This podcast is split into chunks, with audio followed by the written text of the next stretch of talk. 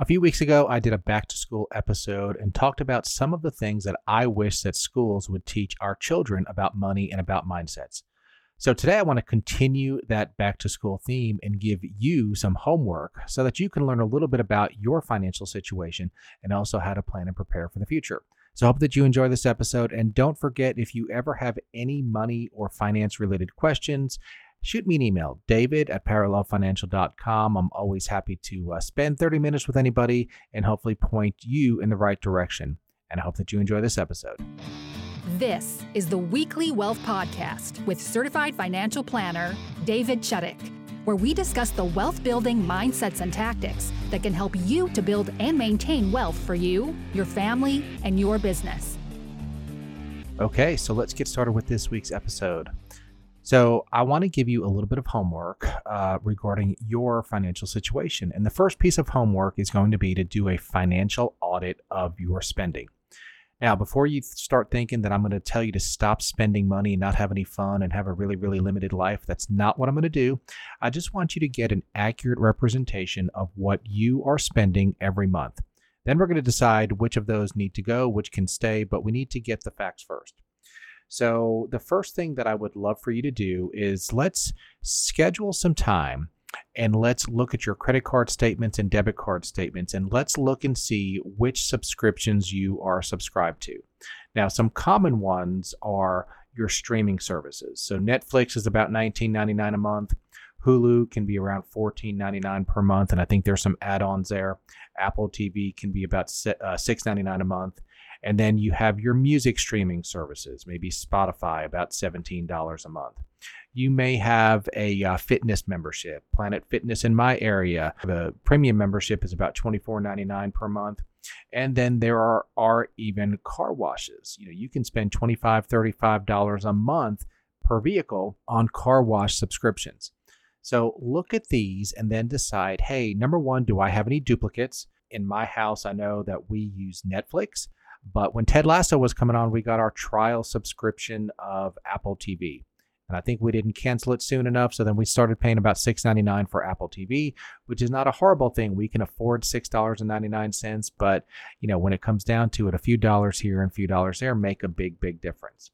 So the first thing to do is look and see if you have any duplicate subscriptions and once you've decided if you have any duplicate subscriptions, then just be honest with yourself and say, do I need the rest of the subscriptions? Are there some that maybe can go? Now, again, I'm never going to be the financial advisor that tells you to cut, cut, cut, cut, cut, and not enjoy the fruits of your labor, but just be cognizant of the money that you're spending. If it's within your financial reality to be able to afford those expenses, then hey, great, not a problem. But if it's not, and if it's cutting into other important areas of your life, you might consider canceling some of those subscriptions. Now, another thing to do is also look back at your credit cards and at your debit card and just take note of literally every single expense. You might even take a, uh, a highlighter and highlight one cover one color for something that's absolutely necessary, uh, one color for something that is kind of uh, you know you like doing it or or you like it, but it but it's not absolutely necessary, and another color if it's something is just literally a want and not a need. And then again, just start to make decisions. Is this something that I should keep in my financial life? Or is it something that I shouldn't? And look and just be purposeful on how you're spending your money. So I always tell clients that there's nothing wrong with going out to dinner. Uh, there may be something wrong with going out to dinner six nights a week. Uh, that may not be something that fits into your financial reality, but one or two times a week might fit into your financial reality. Now, another mindset issue to think about with your expenses are would you rather spend a few dollars every day, or would you rather be a little tighter every day and have more margin for the bigger ticket items, for vacations, uh, for emergency funds, and things like that. So, my wife and I, we just took an incredible uh, long weekend up in New York City. We went to the US Open and quite frankly, we spent a little bit more money than uh, than we normally would on a weekend. But it was awesome. But this is almost our reward for living a relatively uh, expense-free life during the normal parts of our week. So we don't go out to eat for uh, for big dinners very often. Uh, we don't have car payments and things like that. So you kind of have to think about would I rather have you know two fifteen hundred dollar month car payments Or would I rather be able to take this nice vacation every once in a while? So just food for thought. There's no necess- necessarily right or wrong answer. But again, we want to be purposeful with how we're spending our money. So let me know what you think. Uh, David at parallelfinancial.com. Do you have uh, a bunch of subscriptions that you could eliminate? And also, just looking at all of your other expenses, are there a few things that you can eliminate and it wouldn't severely negatively impact your quality of life? David at parallelfinancial.com. Okay, so item one may not have been quite as fun as item two is going to be. Item one was taking financial audit of your subscriptions and your expenses and make some decisions on some of the expenses that may need to go. Item number two is a lot more fun, and that's take some time to discuss with the people that you love in your life what some of your dreams are. What are some things that you would like for money to do for you? Now, in some cases, you might have a dream of having a beach home. Other cases, you might have a dream of giving a large sum of money to a charity. Maybe you want to have your children graduate college debt free. Maybe you want to pay off your mortgage. Maybe you want to have a fund available so that you're leaving a legacy for your grandchildren and your grandchildren's children. So, these are some things that I hear from clients on what would really bring an impact to their lives. So, what about you? What are some things that, if you really thought about it, you'd be willing to make sacrifices for and work towards, and you feel like they would enhance your quality of life? So, do the hard work first, do the audit, see if you can you can save some money, see if you can free up some money, and then dream big. These are called BHAGs, big, hairy, audacious goals. And think about some of the things that would bring you fulfillment, would bring you satisfaction, and a sense of accomplishment if you ever got there. One of my favorite authors, Jim Rohn, he always talked about it's not the million dollars that's valuable, it's what you had to become in order to earn the million dollars that truly is valuable. So, who do you need to become in order to reach some of your financial goals? Who do you need to become in order to have that beach house, in order to be debt free, in order to be able to fund your grandchildren's college, or anything else that's important to you? So, who do you need to become, and what does that person do or not do who's able to accomplish these goals? So let me know what you think. What are some of your just really, really, really big goals, the things that would make you feel accomplished. Email me, david at parallelfinancial.com, and let me know.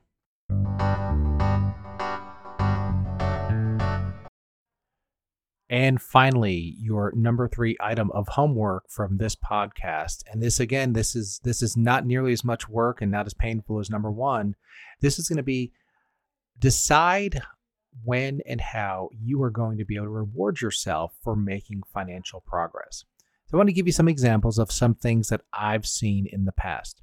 So let's say that you have a $500 per month loan payment or a debt payment. Well, you're going to work really, really hard. So first, you're going to do that financial audit, and you're going to free up a few dollars per month, and you're going to put that money towards your $500 per month debt.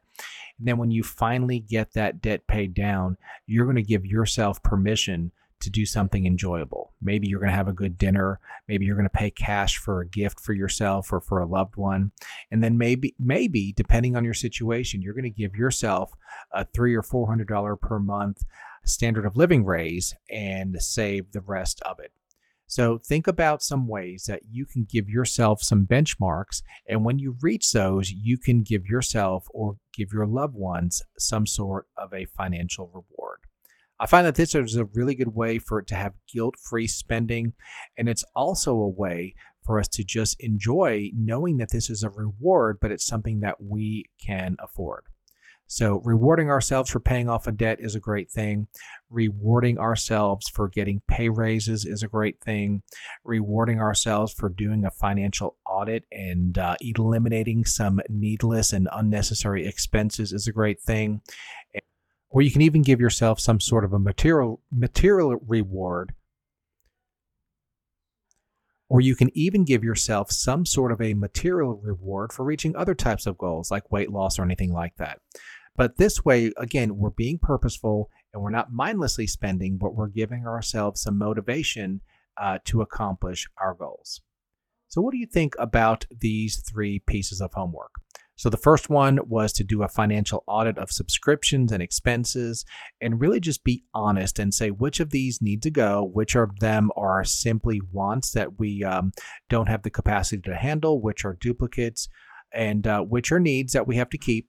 Uh, number two was look at some really, really, really big goals to where you would have to literally change who you are in a positive way, of course, to achieve these goals. You know, that second home, the um, making a million dollar donation to uh, to a charity or to your church, the uh, paying off uh, college for several generations. These things that you know they really require us to have stretch dreams, and then finally look at how can you give yourself permission to reward yourself for achieving goals. I'd be interested in your feedback. Email me, david at parallelfinancial.com, and let me know what some of your thoughts on these are.